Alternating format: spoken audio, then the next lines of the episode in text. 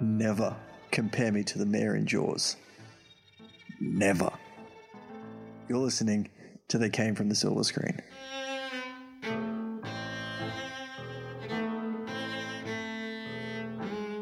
This is a podcast where we pick a film and we discuss it at length. I'm your host, Josh Tregenza, and with me, as always, is my co-host, Damien Downhill. How are we doing, Damien? Fantastic. Now that you've, you know, labelled me as co-host. Good save. Well, you are the host and I am the co-host to you. So it's it's swings and roundabouts. Yeah. Where's the where's the, where's the swing where I where I introduce it? Hasn't um, happened yet. Sure, we'll do it next time. Ah, it's a moment's gone. It's ruined. No, now we've recorded it too. Yeah, I mean, look, it's. You do something too much, you know, it's set in stone now and people don't like change. And if I did it, there'd be a whole lot of controversy, even though technically me announcing it would be exactly the same. Well, you better be careful because you don't want to stir up controversy because, no. But then again, maybe, maybe your opening would be an okay one. Maybe it would be yeah. a decent opening. Maybe would surpass my openings. Maybe. Like, I mean, it's there difficult to pos- say for certain. Some, you know, would probably argue that uh, both of the openings are perfectly fine and stand on their own, you know? Yeah, it's individual openings. Would, yeah. I think we've just driven that allegory into the ground. We're talking about Ghostbusters, the remake of the nineteen eighty-four seminal cult classic starring Dan Aykroyd, Bill Murray, Ernie Hudson, and Ivan Reitman. Of course, this new one is directed by Paul Feig, starring Kristen Wiig and Kate McKinnon and Melissa McCarthy and, for God's sake... Uh, Leslie Jones. That is it. Yeah, who... You know, as we have, as we're recording, the, uh, well, the internet shit show has occurred with the, uh, mm. the gamer, bro- the, uh, you know, the Gamergators and the, uh, right, alt right media has jumped on and harassed the fuck out of her and perhaps caused Twitter to do their jobs. We may. Mm. We may have seen the seeds for it, but um, finally, some uh, some retribution for some truly awful human beings, and that's uh, it, unfortunately it hasn't been the uh, hasn't been the first time that the internet at large has been angry at uh, this film, as we alluded to up top. It's uh, it was dogged by uh, sexist uh, assholes. Who didn't want yeah. their precious uh, original film to be, uh, you know, wiped out due to a uh, due to a remake?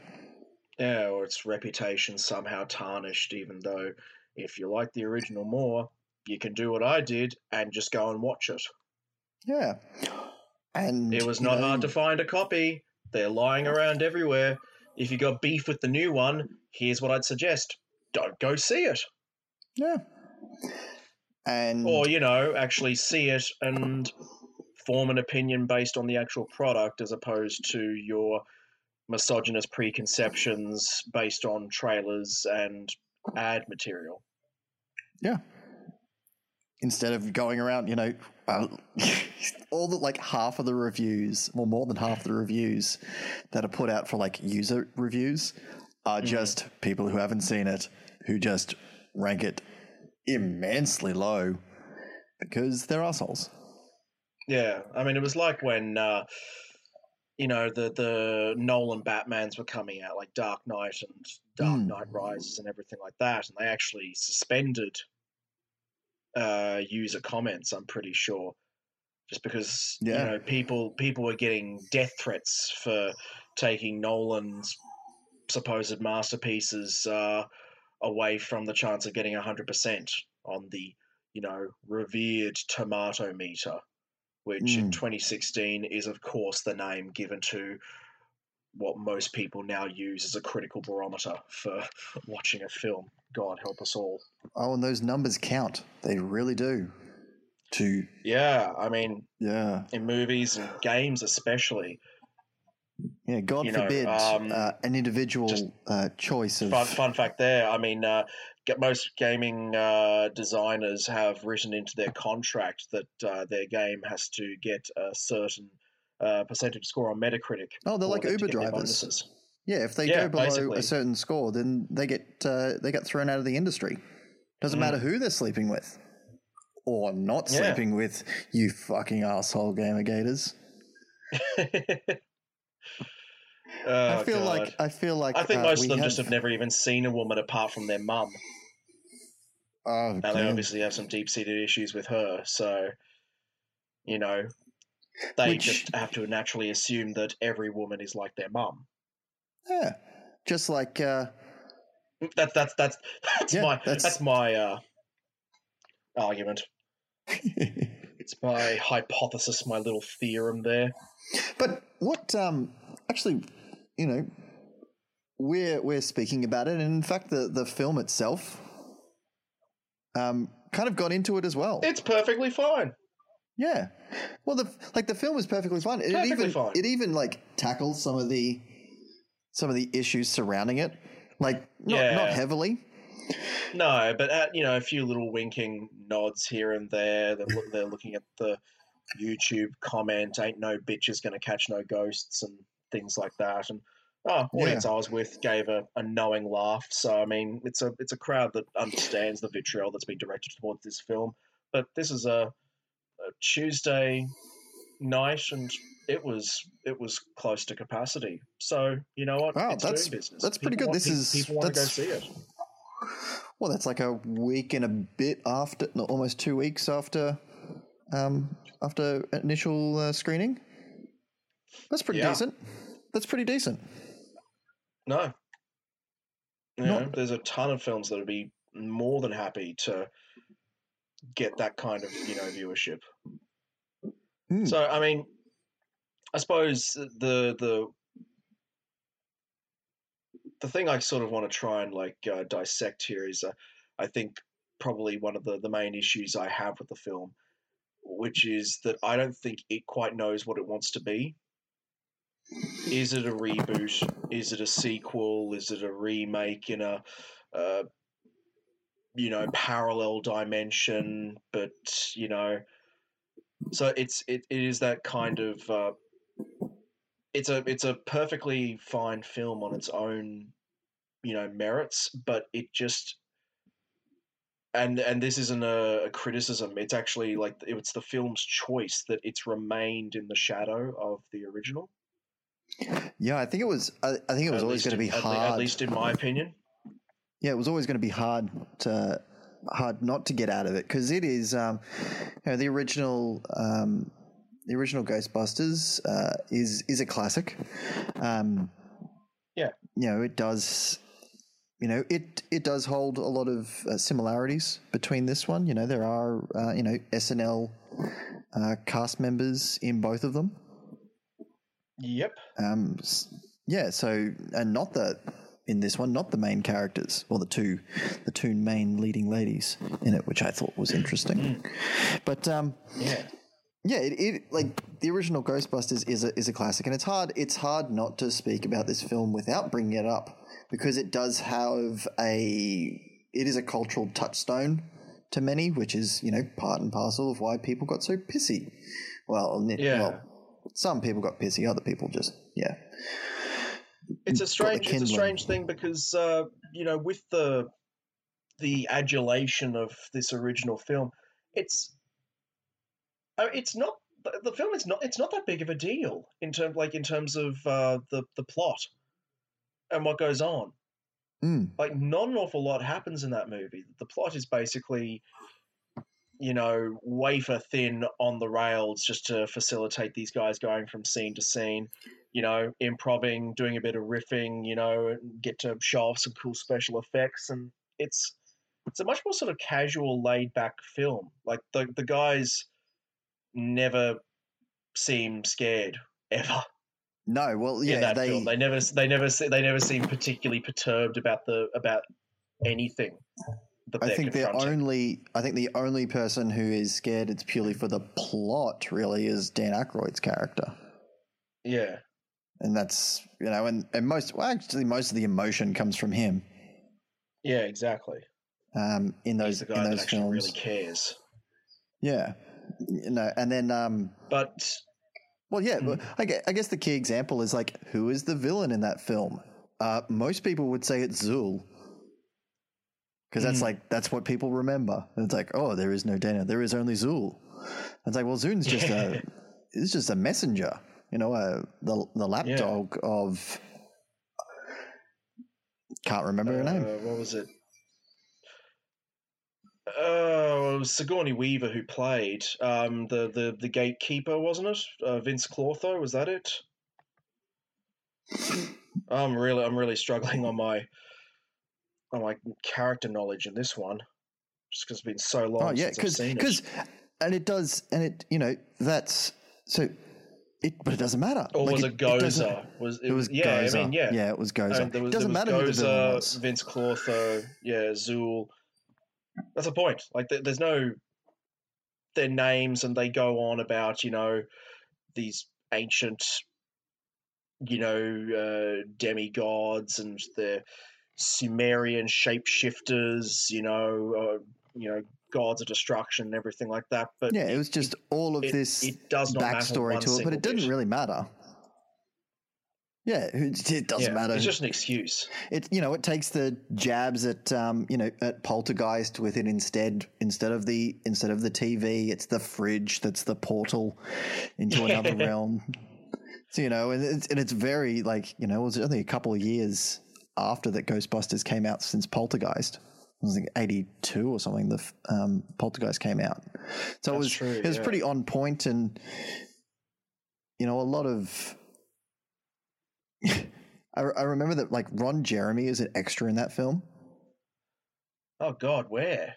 In like one of the crowd scenes, he's just like oh. watching from afar. That guy pops up, but that guy pops up everywhere, and it's very strange. Yeah, I think I was I was watching. Um, I think it's like uh, the Green Room or something. Like it's a, a com- like a comedian uh, sit down, and like he's like the guest of honor for like an entire season. Like he's just the what, guy just a, sitting in the back. I was going to say just sitting in the corner, you know, gently jerking himself off while these comedians chat. Is that is that basically his, his use? Well, but they I never panned down to his hand. There. We never like. I like to think that I like to I like to think that he was. Just you know, he's sticking to what he knows. Well, I for one am glad. That the camera spent as little time as possible, if that was the case. But it was, yeah, yeah I guess, yeah. Nice so, to, like, just nice to know that it was nice there. to think. Yeah, but it's um, you know, there's back on like so Ghostbusters is a is a is a fine film. Ghostbusters two is uh pretty it, awful.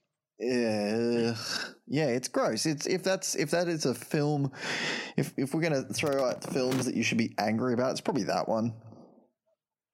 Like number two, yeah. Just, if there's eh. if there's anything like the, the the fan base should actually be up in arms about. I mean, if there was a movie in the franchise that was clearly the result of studio pressure and shouldn't have been made in the first place, it was number two. Yeah. This is a well-known fact that uh, none of the original crew really wanted to come back. You know, Reitman and Harold, Harold Ramis and Dan Aykroyd and Murray, who, you know, doesn't really like sequels unless they're, you know, with Garfield. And oh-ho. I suppose that, yeah, that was that was an interesting thing, the the slavish fan servicey cameos in this in this film. Mm. I mean, Did it was, they w- were they any use really? A- I think apart the from only actually one that... just giving the giving the audience a moment of ah, oh, that's nice. They're still around. Well, well, I thought the Harold the Harold Ramis bust was quite um, was was very much the oh that is nice. They literally yeah. did not have to do that, and then they did that. That is nice. Yeah. I mean, oh, that was that was, a nice, that was a nice tribute. Yeah. It was, yeah. But I'm not really and, sure why Bill Murray needed to play the uh, debunking character. Yeah. Well, that whatever, character, whatever it was, was, didn't need to be part of it, really. I mean, yeah. I think that was, it was just like his, his character didn't accomplish anything. It, you know, I mean, like it, when he appears on the T V and says it's all a hoax, I mean, that anyone could have played that character. And then when he finally turns up mm. uh, to their headquarters and they try and show him the ghost and then he dies, I mean, it, plot doesn't go anywhere because of that. No, it well, it, it and it, it it actually left like like, hang on, did they are they implicated in his murder now? His murder, yeah, sort of raised a a plot question that the movie basically just chose to ignore instead of answering, which I so like I was cool lazy. with. I was I was cool with. It. I was like, all right, cool, yeah, of course you don't want to like go wrong with it because it's it is just a cameo role, and like in yeah. most in most comedies, whatever happens to a comedian, like a a cameo doesn't really matter. Like who cares? Yeah, this is true. I, I guess, yeah, it, it seemed like a, a, a strange thing. Like, yeah, you wanted to put in Bill Murray. Yeah, he needed to be a somewhat somewhat uh, larger role than the rest just because it's Bill Murray. And Dan yeah. Aykroyd's got a busy schedule of selling alcohol. Yeah, he's got to get his vodka out to the masses. Yeah, and sure they've got to make sure that... Uh, is, is, is, do, is doing to... Well, no, it's just contractually obligated that he has to come in way later than he really should. Oh, God. Yeah. They never gave the black character anything at all. Yeah. I mean, well, do you see like all the video games and all the comics and all of the, you know, animated shows? Never, never, never Ernie Hudson's character never in Never. There. Never in yeah, any well, of it's them. Like... It's like he knew it, yeah, they, all, the, really all that extra property was going to be shit, them. so he just chose not to. Yeah. I mean, to be fair, yeah, yes, well, he like, is a lesser character in, in the first one, but... Never meant to, to be, though. Ex- to excise him from, you know, the promotional uh, side of things entirely is... It basically just smacks of the fact that uh, people just weren't too keen on major... black characters in, in the eighties. Yeah. Which, well. you know, I don't understand. Because Eddie, Eddie Murphy did Beverly Hills Cop that same year, and it was the highest grossing yeah. film of the entire year. So,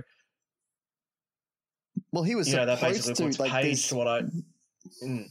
Yeah, it's like rumours that he was supposed to be, you know, Ernie, Ernie Hudson's character. But there are also conflicting right. reports that that was the case.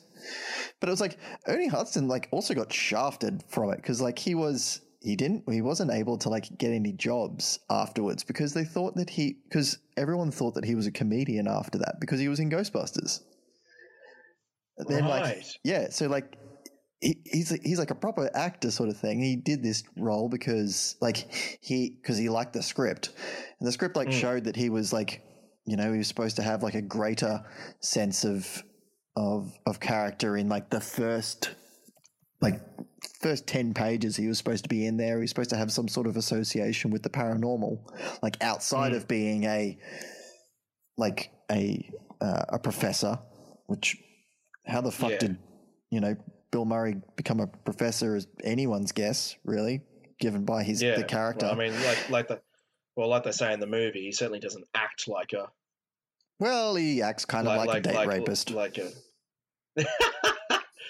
just you know, a the tiny first bit. Time we see him. I love, I love that. I love that final kiss at the end of, of the movie, where mm. he basically has to drag Sigourney into the kiss. Like she doesn't even want to do it, no. and I can't even tell if that's the character or if it's just Weaver. I, I, but I, I say I, it's Weaver because she is a badass woman. Yeah. I didn't actually mind her cameo. I really enjoyed in, it because it really did. In the new one. Yeah. Because, yeah, she plays because it, against it, it, it, because Kate it, made, it made sense Yeah, mm. uh, who immediately, I'm just going to put out there, is the absolute standout of that film. Absolutely. I've really enjoyed, like, by a country, much, by a country mile. Well, I and think she, she was the didn't only get one much to work with, but just she didn't get much single, to work with. Every, but she just but stole she every did, moment she was in. Yeah, she. But she, I think she had and even the it, platform mm, to play around in. Like, she didn't have much yeah. to work with, but she was given the space to do so in. Yeah. No, I think I think uh, you know, Kate McKinnon and uh, Leslie Jones uh, were actually like the most refreshing characters in it. That they did have far more yeah. energy than anyone else in it. I think because they're because they're still the the the S N L alums, so mm. they've got that sense of uh, playfulness, that sense of uh, improv and comedy to them. Whereas McCarthy's now into you know big. big major roles in movies, and she's starting to move into dramatical stuff, and Kristen Wiig has uh, been out of S N L for several years now. Yeah, and, and she was the best moving moving moving into dramatic stuff as well. Yeah. Well, she yeah, she was the best to play um, you know, the straight guy in in this thing. You know, she is oh, uh, capable of doing it. And then to a lesser extent, Melissa McCarthy was was playing playing it pretty straight as well. Yeah, well, they were they were the the Murray and Aykroyd. Yeah, uh, yeah, but um, to, yeah. to in terms of like the characters, but in uh, but McKinnon was basically the most Murray-esque uh, character in that movie, just because you you never knew how she was going to react to any situation, you never knew what she would say or do, mm. and even if there was someone else in the you know the main of the shot talking, but she was on the edge, you just you were drawn to see what she was going to do or say. Yeah, you always gravitated like a, to a, her a, a noise. Yeah, you know, I thought you know she was absolutely worth the price of admission just on its own. Mm.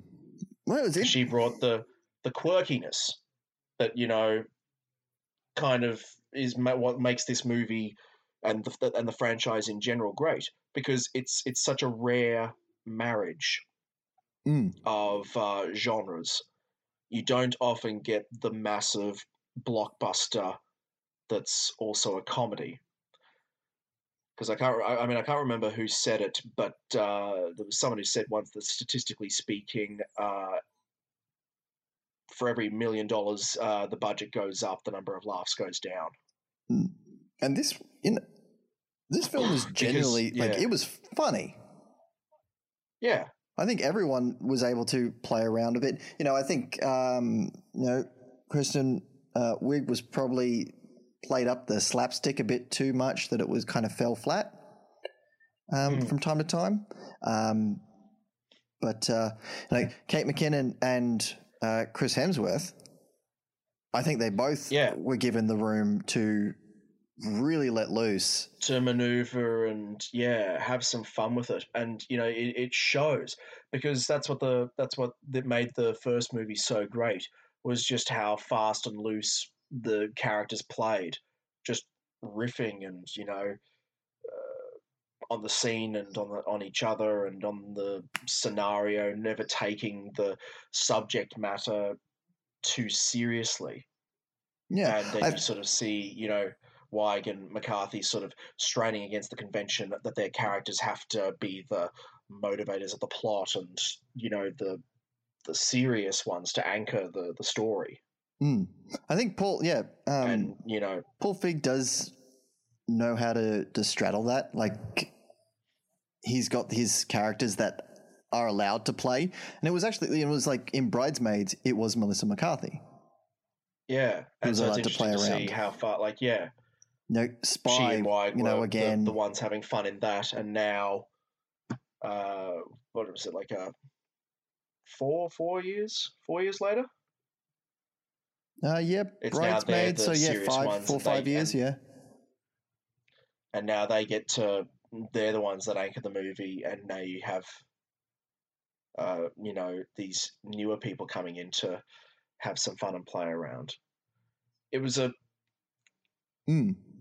A thing that I was wondering in terms of the uh, pacing of the movie and even just the pacing of scenes.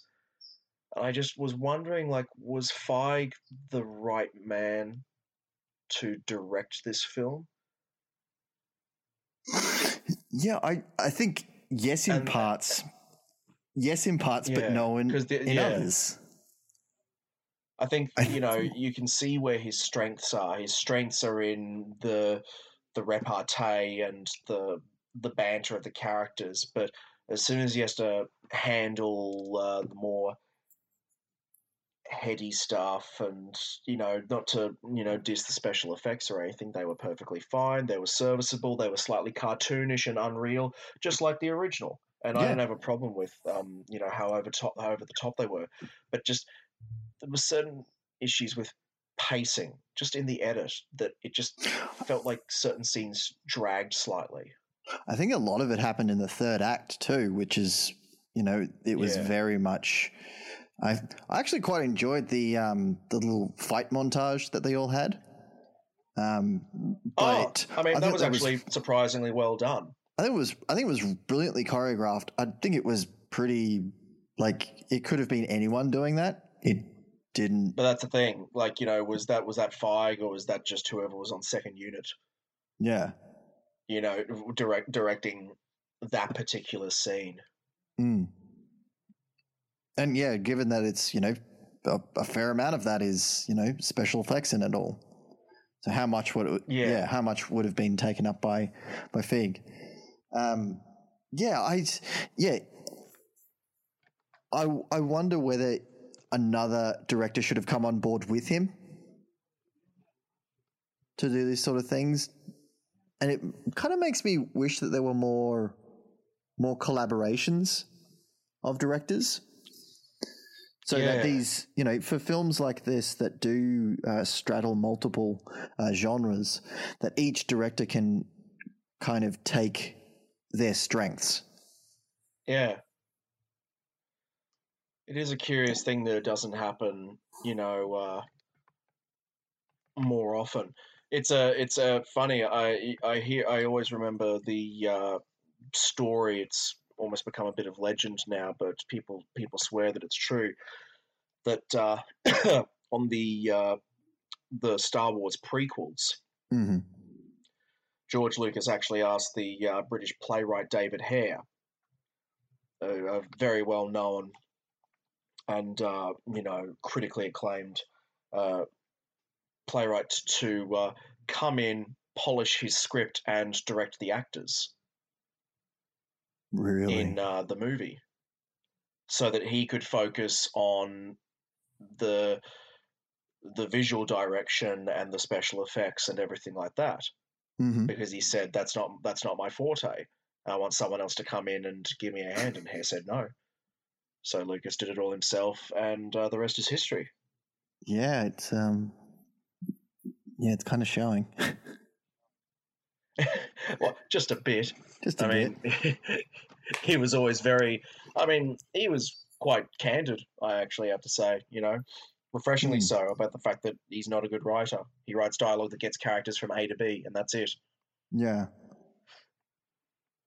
Actually, Still, if Paul Feig didn't do this, someone like Adam McKay could have done quite well at, at this.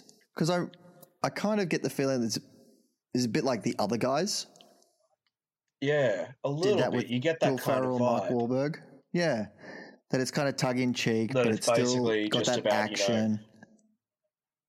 You know, yeah.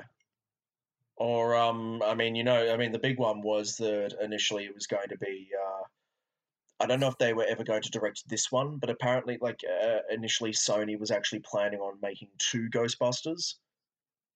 Really? One with women and one with men, and the male and the male. Oh, that's one right. Yeah, I remember that. The Russos. That wouldn't have been a bad one. And th- I mean, I mean, those guys, those guys know how to marry comedy and action incredibly well. You look at the, the paintball episodes in Community. Yeah, and they, you know, and they've you we've sung their praises. They know exactly how to pace it. Yeah, we've sung their praises in. Yeah, with that, with the Captain America films, So they wouldn't. Uh, yeah, and Winter yeah. Soldier. Yeah, so yeah, we've spoken about them before. So yeah, absolutely, that would that would really work out work out well. And that's not to say that like he, yeah, it's it, it, Paul Feig hasn't done a bad job. It's just I think I think we've actually like in the past few episodes we do start talking more about um, what a director could have done better. Yeah, we've in, done in that a role. few times now. Yeah, yeah. Because I guess I, uh, you know, it's all of the actors are are doing their thing in this. Um, you know, um, Andy Garcia is bloody brilliant yeah. as the mayor in it. Yeah. Um, you know, another S N L uh, S N L um, alum is you know um, was it C- Cecily Strong or Cecilia Strong, who's uh, the yeah. Um, yeah, the mayor's assistant, you know, and yeah. they're, they're kind of, and those two roles are fairly um, important in like the, the Ghostbusters um, mythos. Universe that, uh, yeah. yeah. Well, the mayor's always been, you know, with the first one, he was a, you know, he's helping out because the E P A was the, the bad guy in it. Then in the second yeah. one, the mayor. Well, he was the guy that had to be convinced and then suddenly he was convinced. Yeah. Yeah. It was a nice. It was a nice spin to have the fact that he already knew there was a problem, but just didn't want to deal yeah. with it. Yeah, and then you've got uh, you know, Michael Kenneth Williams in it, and uh, yeah, and Matt Walsh no as reason. the agents. They did. Yeah, yeah there's no there reason absolutely... why why why they why they needed to be there. Anyone could have played those roles. There's nothing that you like. You know, they did that. You're like, only Michael Kenneth Williams could have done that. So, I yeah. mean, I don't know. No, Sometimes a paycheck is a did. paycheck, man. yeah, well, you know, it's always just a pleasure to see him, you know, crop up in uh, anything, really.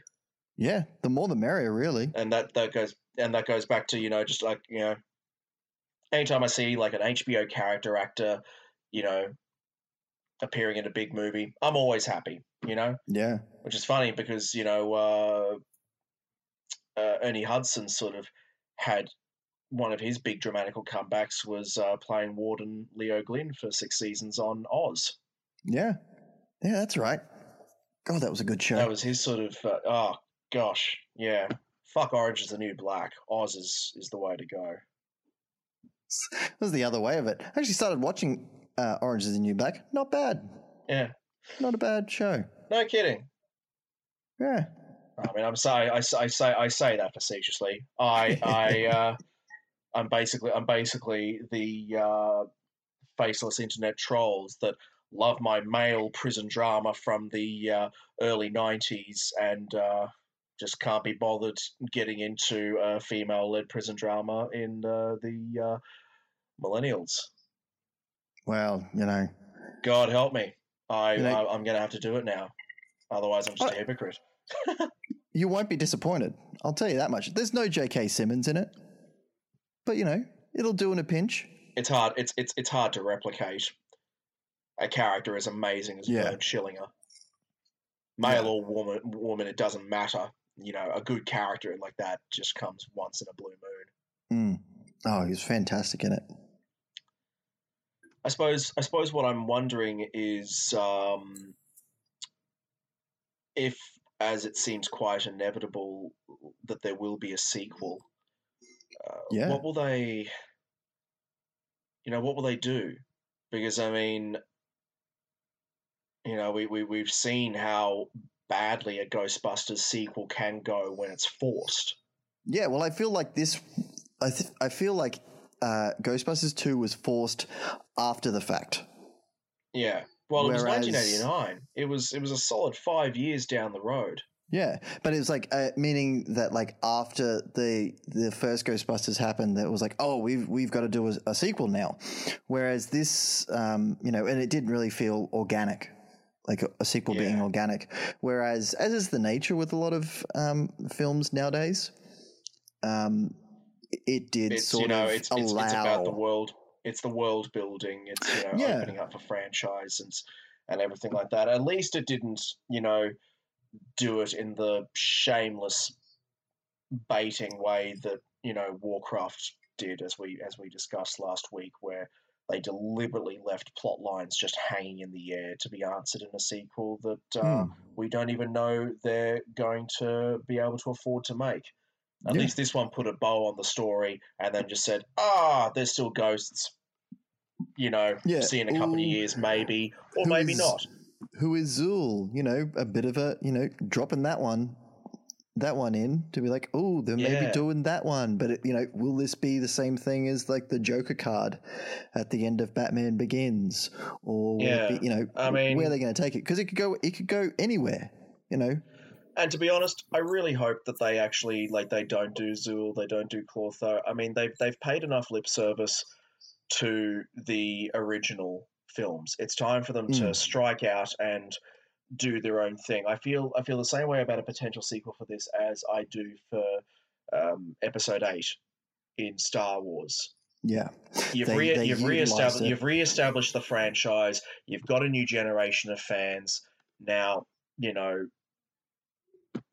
fuck you know all the fan service and actually just go out and and make something original. You know, use the property but do something new and cool with it.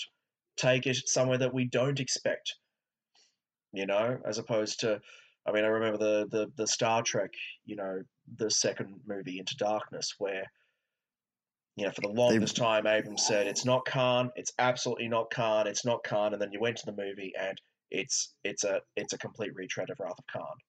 Mm. And it was yes, a perfectly that's when serviceable the, the mystery film. box falls. Yeah. Yeah. You know, and it was a per- yeah, it was a perfectly serviceable film, had its action licks, had its good moments, and uh, whatever. I mean, but at the end of the day, we everyone knew that that was basically Abrams doing a dry run for Force Awakens. Mm.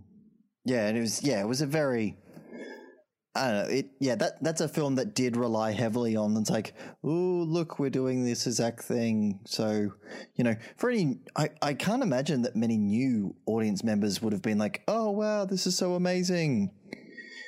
Yeah. I'm like saying that this is, you know, I am Khan. I was like, well, who the f- yeah, the original Star Wars. Yeah, I mean, the, the Star like Trek the, the, had an reveal, episode reveal, about him. Yeah, you know, yeah, had exactly. So when it. he popped up in the, when he popped up in the movie, everyone's like, holy shit. He's yeah. back, but who, apart from, you know, the diehard fans who saw his reveal coming a mile away anyway, like who's new to, who new to the franchise? And so when he like, you know, looks at them menacingly and we have this real hardcore close, you know, zoom in on uh, Benedict Cumberbatch's face and he says, my name is Khan. And the music swells ominously and we're meant to be blown away by this revelation that means nothing because there's no context for it. Yeah. So, yeah, hopefully there's nothing like that. You know, no, they bring in Rick Moranis in and he's the, and he becomes the villain or something like that. You know, that would be that would be silly, uh, though I'm sure Rick Moranis um, would enjoy being back on screen. I don't know. He he was actually yeah. one of the ones that wasn't in it because they had they had the secretary from the original. Um, yes, they did. Uh, Annie Annie Potts, yeah, Janine. Yeah, and they ba- they, had- they basically got uh, you know uh, everybody more or less except um, uh, Moranis. Yeah. Even Harold yeah, Ramis yeah. was in it, and he's dead. So. Yeah, so they paid. Yeah. So, yeah, it was interesting that, you know, Moranis. But I, I think he's kind of, he's doing his, he's he's living life the way he wants to. And more power to him. He, exactly. He did the trudge in, of the, uh, the Honey O Shrunks. In obscurity. He did. Bless his cotton socks. I mean, how many so sequels it, did he do of that? Oh, there were uh, t- too many, too many. I'll tell you what, actually. I'll tell you something that I actually really did enjoy about this movie. It's happy. I'm, I'm so, I'm so sick of these doom-laden blockbusters and, you know, remakes of older properties. I mean, which in and of itself I've been sick of for a long time, you know, and me- in many ways. The the the, few, the the the failings that this film does have is in, in just its the complete lack of imagination in the plot. Mm. You know, which I the, feel is more the, of a the, Hollywood the, issue. Yeah, exactly. It's got nothing. It's got nothing to do with the uh, film in and of itself, in terms of the people that worked on it, but the, just the the process that led to that particular version of the script and the story being approved and being the, the mandated version speaks far more to uh, a lack of imagination on a studio uh, level and uh, complete unwillingness to invest in new ideas as well. You know, so it's just it's just reboots and rehashes and everything like that. Or you do you know, think it's pre- prequels or, or sequels or you know. But you know, uh, but also all these uh, reboots of old properties—they've always got to be darker. It's always got to be dingier and and more brooding and everything like that. This this movie was happy. It was a it was a blockbuster where I laughed in twenty sixteen, and fuck knows this is a year where we need movies that can make us laugh. And oh. on that front, I actually found it to be uh, an absolute pleasure. Yeah, absolutely. Like. You know, and I feel I feel some of the, the, the issues with like the, the plot and the and the writing itself. Um, I think it may be because of you know Katie Dippold's um, she just maybe hasn't found her footing in it. Like you know she did Parks and Rec, um, then she yeah. did then she did Heat. That was you know a, you know one of the the bigger of the uh, films that she was doing. You know, I think that was I think that was one of the big that was the, the big her big um her big uh, silver screen debut, um which I, I never saw the Heat the Heat so I couldn't no, say anything about it. No, neither did I. But it uh, it went, but apparently it was incredibly financially successful. Mm. Well, yeah, and it's so, I mean, you know, and that's I'm, another I'm, McCarthy film. But yeah, I, I wonder if it's um. Dippold just uh, finding her footing, and, and you know if she if she is on for uh, the second uh, Ghostbusters, that she's she starts to play more uh, with the you know with the fertile ground that she has, much like uh, you know the actors involved. Yeah, one thing I'd like to to see in a potential sequel is is is honestly a bit more of the humor that Feig had in Bridesmaids, you know, go, going it a little bit more risque, because you go back and you watch the original uh, Ghostbusters, there's a lot of uh, pretty wonderfully dirty jokes in there. Oh yeah, like I, yeah, I you know, I love I love you know the the scene uh, of Murray, you know, talking to the possessed Sigourney Weaver on the bed, and she says, "I want you inside of me," and he replies, "I think there's several guys inside of you already." It's just yeah. such a it's just such a beautiful line. Well, yeah, it's and just so um, well done. No, Dan Aykroyd getting the um, getting the blowjob from the ghost. Yeah, like you know that was like I mean that was meant to be like as this one kind of is billed as basically a, a family friendly film. There's no cussing. Mm. There's no blood. There's There's certainly no sex or anything like that, but but you know, if anything, the original had a roughness and a kind of uh, grunginess to it. Do you I think feel this, that that's... this this uh, the the, re- the remake had a, a more of a a sheen to it, and maybe that's just because the difference between New York in the eighties and New York now. I think it's also that that film, the original, had no stakes in it. Like the film didn't need to do like yeah it didn't matter if it did well or not, whereas yeah, I feel it just happened, whereas like, this one yeah they had have, to play it safe because it had a lot of money riding oops. on it. It had you know um you know it had a cultural stakes to it as well. You know it yeah. became it became this I mean, you know unfortunate battleground. Mm. And well yeah uh, like a, a litmus test basically for you know, all these people from, you know, various uh, places and facets and uh, think groups and, you know, opinion holders and whatever. And you know, God forbid that like we actually still have to have this conversation in, in twenty sixteen, but, you know, can a bunch of women open a blockbuster movie?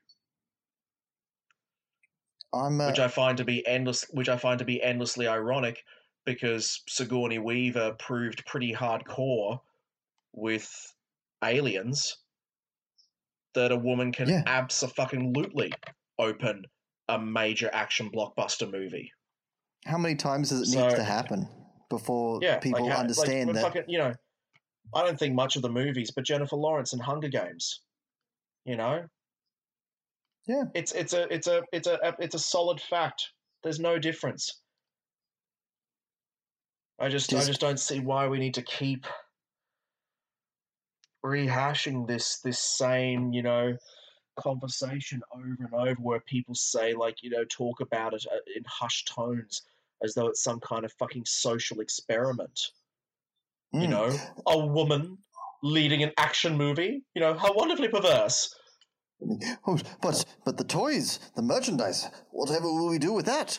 Uh, they won't yeah. sell. We can't do this. Like, what oh, the fuck I are mean, you talking about? What are you? What oh, are you? you, you, you, you talking about? You saw photos, didn't you? The same photos that I saw of, you know, uh, Kristen Wiig and, uh, you know, the rest of them, you know, greeting, you know, young girls, you know, ten, ten, eleven, twelve or whatever like that, you know, fully decked out in Ghostbusters uniforms, oh, just partially yeah. so fucking psyched to, you know, be meeting, you know, these women who are headlining an action movie. And these are heroes for these girls, and, you know, these are characters that they will cosplay and dress up as, and it's not a fucking dress or anything like that. It's not cleaving to any kind of preconceived uh, stereotypical notion of, you know, what a female lead character is meant to be or anything like that. And, you know, I think the sooner we actually stop talking about this new Ghostbusters film as though uh, the fact that it's starring women has any bearing whatsoever, the the easier it'll be. It's just it's such a it's such a non-issue. It just doesn't it yeah. doesn't make any difference. These are comedic actors that, regardless of their gender, are at the top of their fucking game, and they're in a movie, and it was perfectly decent. It had multiple laugh out loud moments. They, you know, acquitted themselves perfectly fine in the big action scene. I just don't understand. Yeah. I'm getting fired up, but I just I cannot I, I cannot fathom why this is still a conversation we need to have. It's it, it, it is a I think at these moments it is a a mirror to society at large of, you know, we've we've spoken like how, you know, there are fil- you know the you know the racism and and sexism in in Hollywood is as bad as it was back in the sixties, you know, and it's You know, it, it, there's there's a small amount of improvements here and there, but a lot of it just still hangs on like a bad smell. But see, yeah, uh, but, but that's the problem. The improvements aren't just improvements for improvement's sake. They're improvements for the sake of good press and marketing, which is which is why I just, you know, what I think like one of the re- you know if if they like if we take if we go back in time to when they first decided they were going to do this remake, and Paul Feig, you know, was attached to direct, and they said, it shall star, you know, Leslie Jones, Melissa McCarthy, Kate McKinnon, and Kristen Wiig, and that was it. Like, just, you mm. know, you just release the cast the same as any other fucking blockbuster ever. Like, if, if they, I don't know, yeah. But no, they needed to make it clear that this was an all-woman remake. You know, look at us. You know, we're Hollywood, and we're going to get dragged kicking and screaming into the nineteen seventies if it kills us. And yeah, it was just such a, it just seemed like such a shameless uh, chest-beating moment for, you know, a bunch of faceless old white men in suits to say, look at us, we're hip, we're cool, we're putting chicks with guns in movies now. Yeah, we're definitely not sexist. No, not at all. Oh, heavens, yes, we have... we're not. We're not sexist. We have, you know, we're not racist. We have black friends. It's like, what the f- come on, guys. Yeah. Yeah, let's, like, it's, let's... it's like what, it's like what Morgan Freeman used to always say, and I know this is like this is a massive oversimplification, but he did an interview. Uh, I can't remember who it was, but uh, you know, they were talking about Black History Month, and uh, he said, "That's it's bullshit. Black history is the same as American history. Why do we need a month? Is there Jewish History Month? Is there White History Month? You know, like how, how do you how do you stop racism?" And again, it's a simplification of the issue by a long shot. But he says, you know, it's easy. You just stop talking about it. Hmm. I yeah, think well, if I we, think if, if like, all the all these movies, if we stop talking about, like, you know, sort of just. Yeah, I just don't like the shameless trumpeting of "Look at us, we've got chicks in this movie. Look at us, look, you know, we're we're making a movie about a black superhero." Well, yeah, I think that's the issue. That's the issue of it is it's not that the fact that they're, you know, in in the case of, you know, Black History Month, but it's it's something for, you know, white people to go, "Oh well, well no, look, we gave you a month. It's all yeah. your own." Like that, that's like the, that's it's, the it's, issue it's with it. It's a serious bit of it's a pandering, uh, back-patting, basically. Yeah, for them to go, "Look how progressive we are."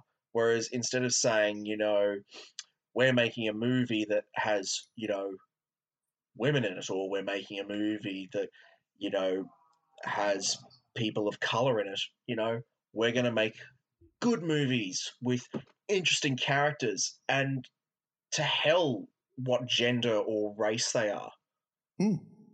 Just cast, you know, the best person required. Yeah, well, yeah.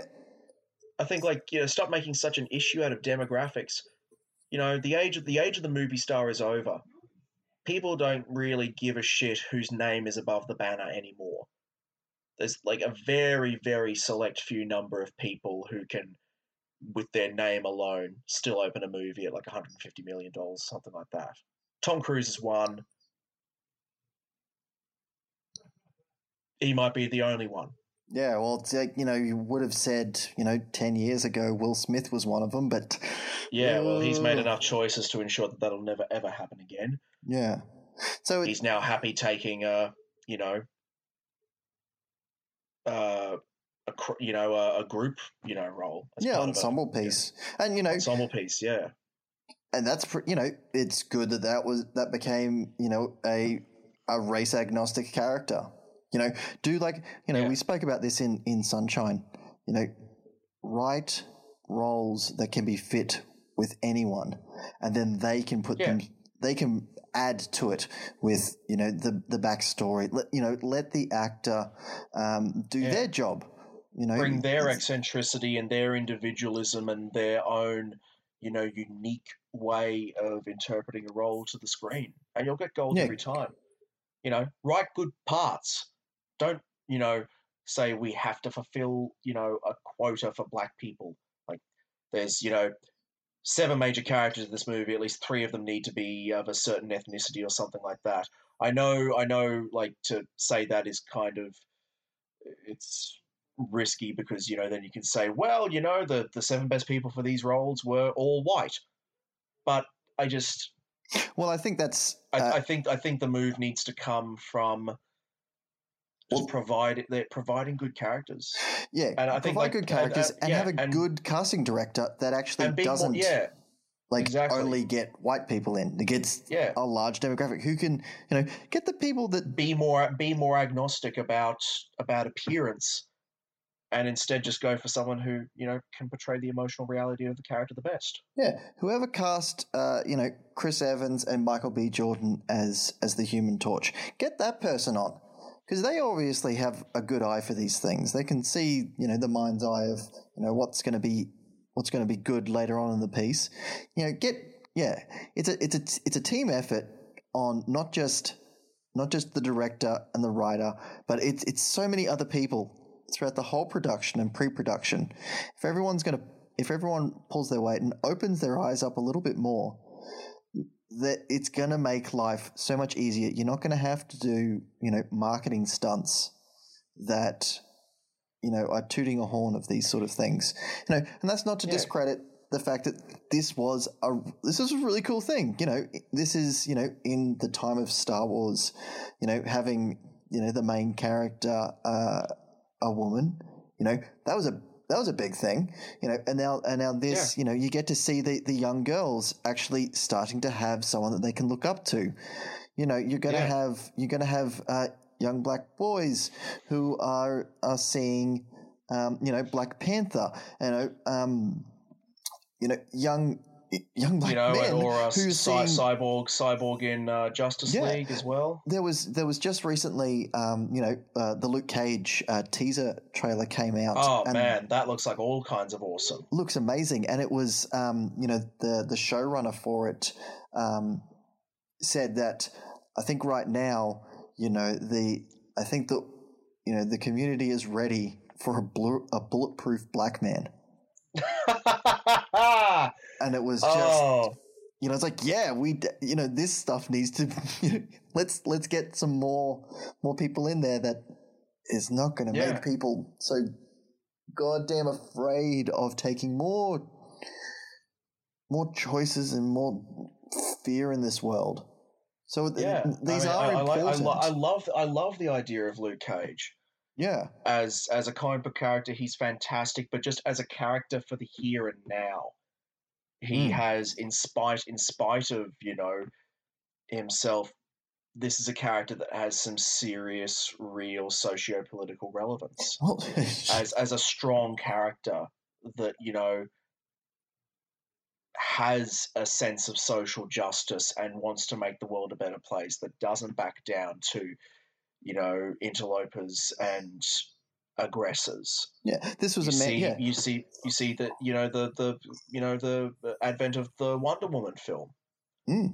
You know, you see uh, Brie Larson, you know, Oscar as, winner for, for The Room. You know, absolutely Captain incredible Marvel, actress who's just been announced for Captain Marvel. You know, we're. You know, it's it's it's slow, it's slow goddamn going, and it'll be another decade at least, I think, before we really start to see some true gender and racial parity even begin to really manifest in the in the industry. You know, in acting, you know, uh, let alone in the other facets of the industry, directing and writing and producing. Oh yeah, that head, head that needs to be changed like that. up. That's that's that's uh, that's a that's a hell of a long game to play. But yeah, when it's, know, it's, it's the money like, you know, involved in it all, mo- yeah. It's but movies, really... movies like movies like these give me hope. Yeah, that we're at least starting down the right path, and and, and it, enjoyable, and, and yeah, and they're fun. They're yeah. great movies. You know, I mean, like if if the way we've sort of spoken about this tonight has sort of seemed a bit. Uh, Uh, what's the word, you know, unenthused or underwhelmed. That's not really the case. I had a I had a great time tonight. I mean, look, I won't remember this movie, you know, two weeks later, but it was it was fine. And it was great fun. I had a ball watching it. Yeah, I don't think I think we'll rem- I think we'll remember the performances in it. I mm. think especially Kate McKinnon. Yep, preach. Preach that girl until the end of days. I love her. She always plays the strange in S N L, and she's just brought that over, and just it's brilliant. Yeah, I'd love to see her character get fleshed out a little bit more in the sequel. Not too much, because she operates best at the peripheries. Well, yeah, I, I guess, you know, in speaking of uh, that, it's, it's, it's what I would call sub- the uh, Jack Sparrow syndrome. Yeah, well, she was supposed to be. Um, I think, yeah, Sony stopped uh, Feig from saying that she was actually a lesbian. Oh, in the movie. In the movie, yeah, because the character right. is set to be that, and I was like, well, that's. Well, I thought that was kind of obvious, but you know, yeah, I yeah, guess they, you can't come out. I and think say well, you it, can't. But, well, you can't know what, shit, baby steps. It. Yeah, well, you know, that's let's. Let's do it in the next one. Come on, guys. Yeah. Just they got yeah, time. Baby steps. But yeah, that that is uh, you know, it's a perfect example of it's um you know, it's the people with the money um who get the cold feet. Um, yeah. Yeah, allowing a uh, a production team to do their job and do their job properly with, um, you know, with not too much oversight um, mm. is is helpful. And I think it's true of the original Ghostbusters, and yeah. I think it would be true of this one as well. Um, it was unfortunate that it did become the battleground that it did for various yeah, it became, things. It became a banner movie for gender politics, and so the unfortunately the the, the story and the just the the movie itself uh, almost got left by the wayside. And I mean, it's it's uh, it's endemic in the sense that we've actually probably spend more time talking about the politics surrounding the film than, you know, the the content of the film itself. It's very it's very hard not to, though, and that was yeah. that's the unfortunate thing um, about it. Um, yeah, it, it but it does need to be spoken about. Um, yeah. I, I think it's. And I think like it's it just is it is a it is a singular fact that uh, movies like this at this point in. Uh, history in Hollywood and in just the uh, progression of uh, film politics in general, they are going to be battlegrounds for people to plant a flag, for people to have a moment where they can be progressive and they can move towards a better and more ecumenical uh, presentation of everyone in film. But at the same token, you're going to have these arseholes that come in, same way Mad Max, you know, had all these fucking, you know, ooh-rah motherfucking blokes come in and say this is a this is an anti-male film, as though any film could possibly be like that. Yeah, I mean that's a that's a that's a whole other thing for you know to, to complain about later. But that was one of the more hilarious and misguided criticisms I've ever heard of a movie ever. But Yeah, it's, you know, it's and, once but, again, and, and it's, it's and it's also you know an excuse for a studio to plant a flag and say, "Look how progressive we are." Yeah, and it's for better, for better, and for worse. Some, you know, I mean, look, I perfectly respect that you know you want to show that you're doing the right thing, but you know when your ethical trumpeting overshadows the movie itself, that's when it becomes a problem. Yeah, do it more than you show it. Yeah, exactly. Because you know, I would argue that just by the sheer existence of the film, you've yeah. already made your point. You don't need to keep just beating that horse until it's dead. Yeah, keep keep making the films. Keep doing it. People will understand. People exactly. people will see it, and people will understand, and they will, and then more people will stop putting their foot down on a film and going, no, well, this is this is not what I signed up for. This is not the film that I want. And start understanding that these aren't that these aren't you know holy tomes that should be held up. This is this is art that can be that can be done in various ways through various different eyes. Um, you know. And, and help challenge our perception of the world. That is the beautiful thing about about film, is that it is a gateway for the unknown to us. And we as an audience need to start allowing that to happen to us more and more, and not just doing the safe bets. I couldn't have said it better myself. So if there's any moral to uh, the discussion this week, audience, I would suggest that it is, you know what, next time that you're, you're sitting down in front of, you know, you know, a torrent website or Netflix, or in one of the, you know, few remaining video stores in uh, your quarter of the city, don't go for the safe bet. You know, go for a film that you're not quite sure about, that might confront you a little bit. Film is meant to be interrogated. It's not a one-way street. You know, it's up to us to reciprocate and interrogate a film backwards. It shows us something, but we've got to take something from it as well. Yeah, and it's you know it's why we we do this this very podcast, is so that we can we can look at films uh, through you know and and and speak about them. And a lot of the times we go into these things and. And we may not know exactly what we're going to say, but we start unraveling it. We start uncovering more and more things. We start appreciating the films a lot more, um, just through through b- keeping an open mind about them. So I yeah just exactly yeah make well said, man. make the make the leap yourself.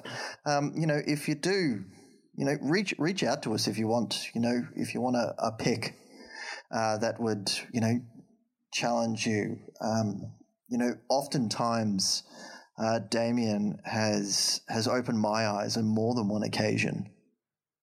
Um, in terms of film, he'll you know, he'll he'll show me a film that will that will that will shake me to my core, um, and I'll love every bit of it.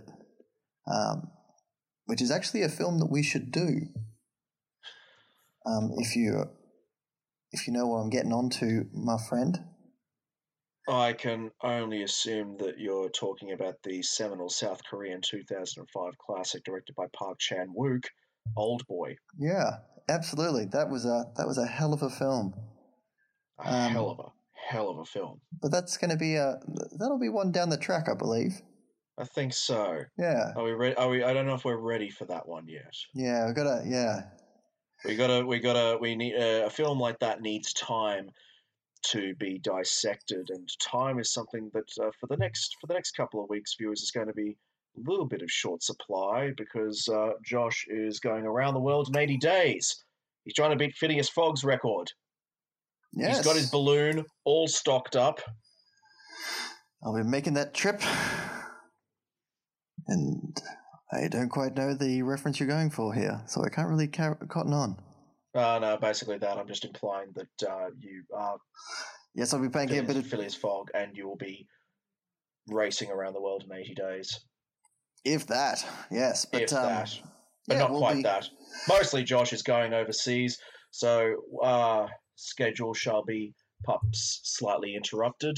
Yeah, but we'll... uh, we are hoping to... keep things as regular as humanly possible.